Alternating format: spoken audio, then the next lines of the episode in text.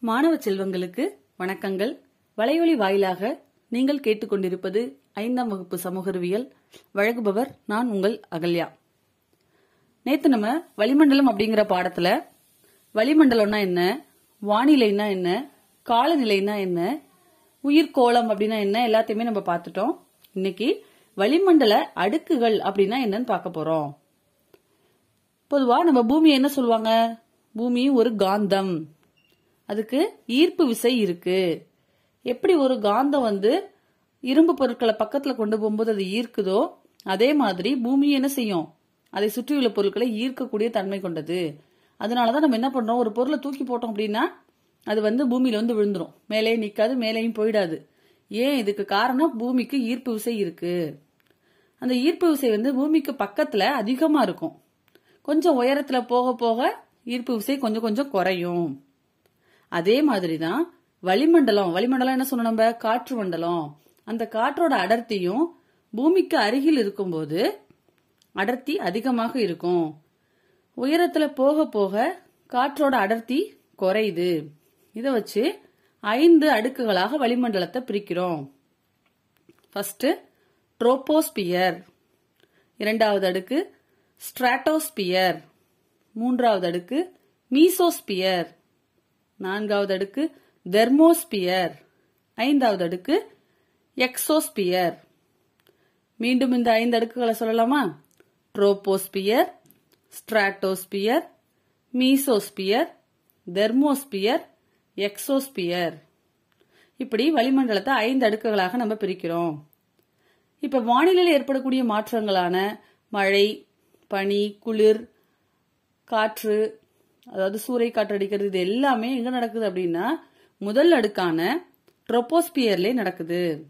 வானிலை மாற்றங்கள் எல்லாமே ட்ரோபோஸ்பியர்ல தான் நடக்குது. இந்த வானிலையை பற்றி படிக்கிறதுக்குன்னு தனியாக ஒரு படிப்பே இருக்கு.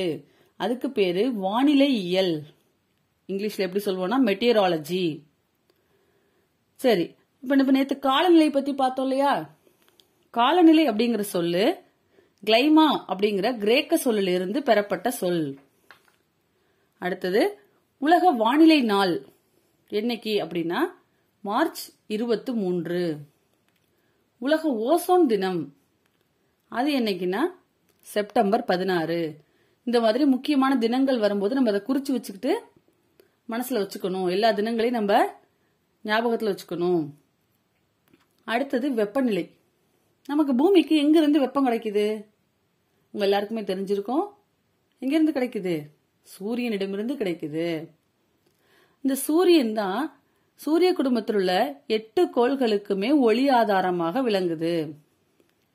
அந்த சூரியனிடந்து வரக்கூடிய வெப்பம் அந்த வெப்பநிலைய நம்ம எதை வச்சு அளக்குறோம் அப்படின்னா மூணு விதமான அளவுகள் இருக்கு. நம்ம உடல் வெப்பநிலையே அளக்கிறதுக்கு மூன்று விதமான அளவுகள் இருக்கு. அது என்னென்ன அப்படின்னா ஃபேரன் ஹீட் செல்சியஸ் கெல்வின் இப்போ நம்ம உடம்பு சரியில்லை. ஃபீவர் வந்துருச்சு நமக்கு. ஜுரம் அடிக்குது. காய்ச்சல் அடிக்குதுன்னா டாக்டர்கிட்ட போவோம் இல்லையா? டாக்டர் என்ன பண்ணுவாங்க? உடனே ஒரு தெர்மாமீட்டர் ஒரு குச்சி மாதிரி இருக்கும். அதை நம்மளோட கை இடுக்குக்குள்ளே வச்சு ஹீட்டு பார்ப்பாங்க. இல்லைன்னா வாய்க்குள்ள வச்சு ஹீட்டு பார்ப்பாங்க. அதுதான் வந்து நம்மளுடைய வெப்பநிலையை அளக்கக்கூடிய கருவி.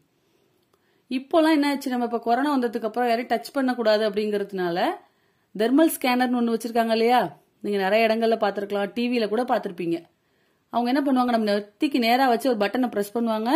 கிங்! அப்படி ஒரு சவுண்டு கேட்கும். நம்மளுடைய வெப்பநிலை என்னங்கிறது அதில் பதிவாயிடும். அதில் பதிவாகக்கூடிய அளவுகள் பார்த்தீங்கன்னா ஃபேரன் ஹீட்டில் இருக்கும். நமக்கு ஃபீவர் வந்திருக்கும் போது உங்களுக்கு நூறு டிகிரியில் ஜுரம் இருக்குது நூற்றி ரெண்டு டிகிரி இருக்குது நூற்றி நாலு டிகிரி இருக்குது ஹை ஃபீவர் அப்படிலாம் சொல்லுவாங்க இல்லையா? இதெல்லாம் ஃபேரன் ஹீட்டில் குறிக்கக்கூடிய அளவுகள். ஸோ வெப்பநிலையை மூணு அளவா அளக்குறோம். ஒன்று ஃபேரன் ஹீட் இன்னொன்று செல்சியஸ் இன்னொன்று கெல்வின் சரி சூரிய கதிர்வீச்சுன்னா என்னங்கிறத இப்போ நம்ம தெரிஞ்சுக்கலாம். நம்ம ஏற்கனவே சொல்லிட்டோம் சூரிய குடும்பத்தில் உள்ள எல்லா கோள்களுக்குமே ஒளி மூலமாக விளங்கக்கூடியது சூரியன் மட்டும்தான். நம்ம பூமியிலையும் அதே மாதிரி நிலம் நீர் காற்று எல்லாமே சூரியனிடமிருந்து தான் வெப்பத்தை பெறுது. நம்ம பூமியானது சூரியனிடமிருந்து வெப்ப ஆற்றலை எப்படி பெறுது அப்படின்னா கதிர்வீச்சு முறையில் பெறுகிறது. கதிர்வீசல் சூரிய கதிர்கள் வருது இல்லையா அதான் கதிர்வீசல் சூரிய கதிர்கள் வந்து பூமி மீது பட்டு திருப்பி எதிரொலிச்சு வளிமண்டலத்தால மீண்டும் மீண்டும் எதிரொலிக்கப்படுது. இதுதான் சூரிய கதிர்வீச்சுன்னு சொல்றோம். அங்க ஒரு படம் மூலமா நமக்கு விளக்கியிருக்காங்க பசுமை குடில் அப்படின்னு சொல்லிட்டு.